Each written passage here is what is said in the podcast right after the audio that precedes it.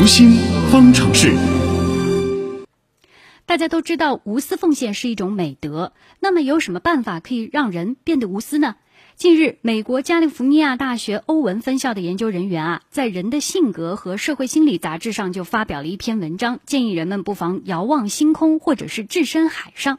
这是为什么呢？报告说啊，研究人员在对三千多人进行调查后发现，感觉自身渺小的人，他会更加的慷慨，更加的利他；而人在面对浩大恢宏的事物的时候，就会更容易感觉到自身的渺小，进而激发出利他、助人等积极的社会行为。真的是这样吗？我们的编辑叶星辰也采访到了国家心理咨询师、职业培训专家讲师张华，一起来聊一聊这个话题。张老师你好。呃，你好，星辰。嗯，那这个研究的报告，它呃说到仰望星空是可以让人变得无私的，这个结果你认为是有道理吗？呃，确实是仰望星空的时候，我们看着这个星空很浩瀚、很宽广，我们会自然的形成一种通过自身与环境的对比，感觉到自身很渺小，呃，并且对这种星空产生一种敬畏之心。嗯，这个时候呢，我们内心自我紧闭的这个心门啊。可能也比较更容易打开，所谓海阔天空。在这种时刻，可能我们会发生一些心态的变化，因为心灵世界的一种狭窄宽广，决定了你怎么去看待你周边的视野或者这样一种宽度。也就是说，很多时候，当你心态改变了，你看待世界的视角也就改变了。嗯，那什么意思呢？比方说，一个人，你总觉得你身边的人都比较针对你，你的眼睛里看到的都是别人对你的欺负、对你的冷落，可能在你的视野里总是那么点事儿。因为你停留在这个世界里，你无法从这个世界里走出来，所以整个被这个问题困扰着。那好，当我们去看到，哎，原来除了别人都针对我，周边还有更大的世界，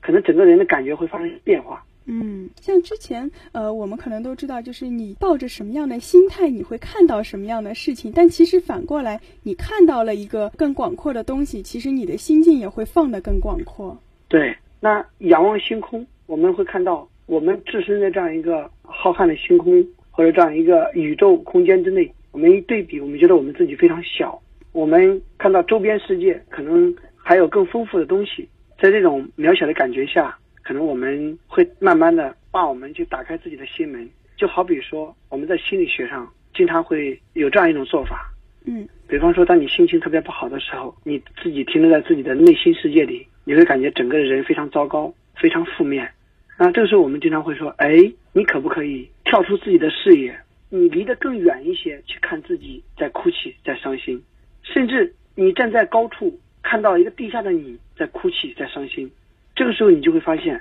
哇，自己变得多渺小，自己只是这个大自然中、这个宇宙当中的一个很小的一部分。那这个时候，我们等于就跳出了一个视野，哦，原来我那点事儿和大自然和这个大宇宙相比。”是那么的渺小，嗯，站在更广的范围再看自己，就会觉得那点事儿真的不是什么事儿了。对，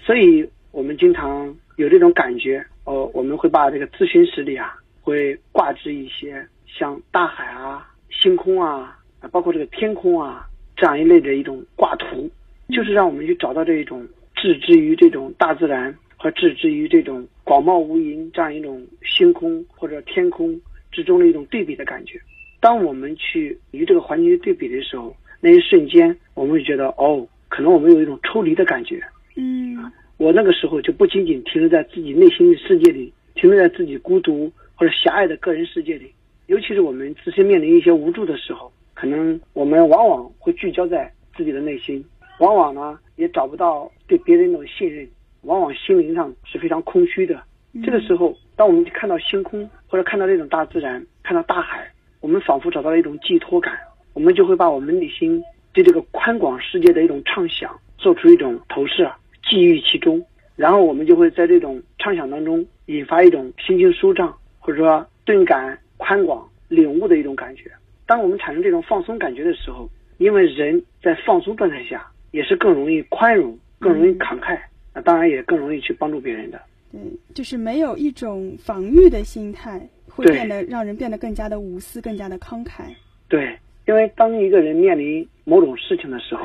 尤其是刚才你所提到，人有时候更自私，这个时候往往是停留在自己的一个狭隘的世界里，在这种视野里，我们往往看到的只是自己独特的负面。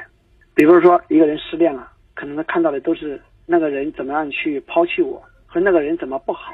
或者说看到的都是那个人的好，我失去他，我的生活就失去了依靠，我整个人就完了，没他不行。那我们反过来看，当我们站在一个人生的长河里去看你这段感情，你会发现，哦，曾经那只是一段失恋而已。嗯啊，甚至说哪一个人没有失恋过，而且甚至不止一次。嗯所以，他这种对比啊，就是我们自身的这样一种环境当中的一个对比，会让我们去形成一种渺小与宽广之间的一个对应，更容易打开我们自己，让我们去跳开那个事件本身，或者当下当时那个心态本身，会从一个更长远或者更宽广的一个空间里去看。对，所以遥望星空或者是面对大海，确实是能够呃让我们的心更加敞开、更加宽容的对待这个世界。嗯是，所以如果没有条件去仰望星空或者置身大海，也可以在家里挂一幅这样的画。对。那其实我们到海上望不到边啊，一望无际，或者到一个大沙漠里、大草原上，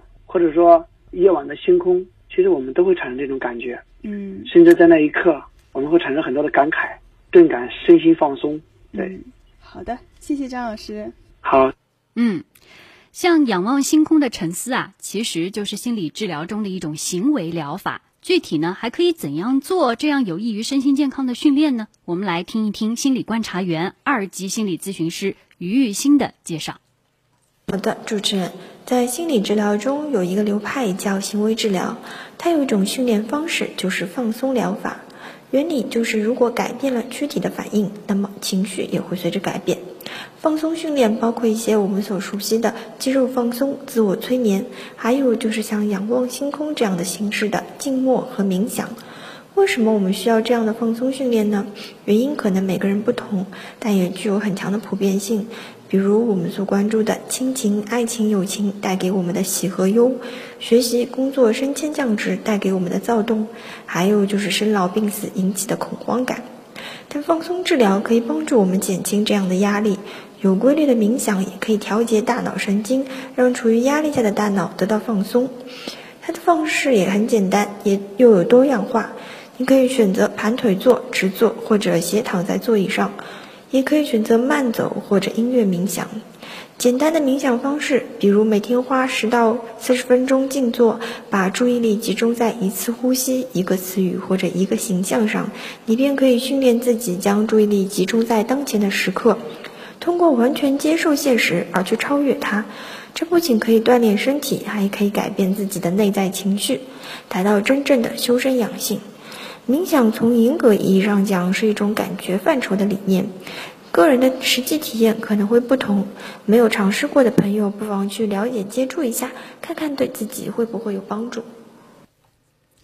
好的，那么今天的节目也快要接近尾声了啊，我们赶紧请乐琪来公布一下最后一位幸运的听众朋友是谁？第一百楼。嗯，好的。今天的一百楼特别的幸运哈，还是我们的老朋友，他就是傲雪。那他也是说到了关于我们这个 CES Asia 展的这个智能，呃，智能生活这样一个话题。那最后呢，我们抓紧一点时间来给大家预告一下这个。呃，后明天和后天两天，我们节目中会带大家提到的这个 CES 的呃展的话题。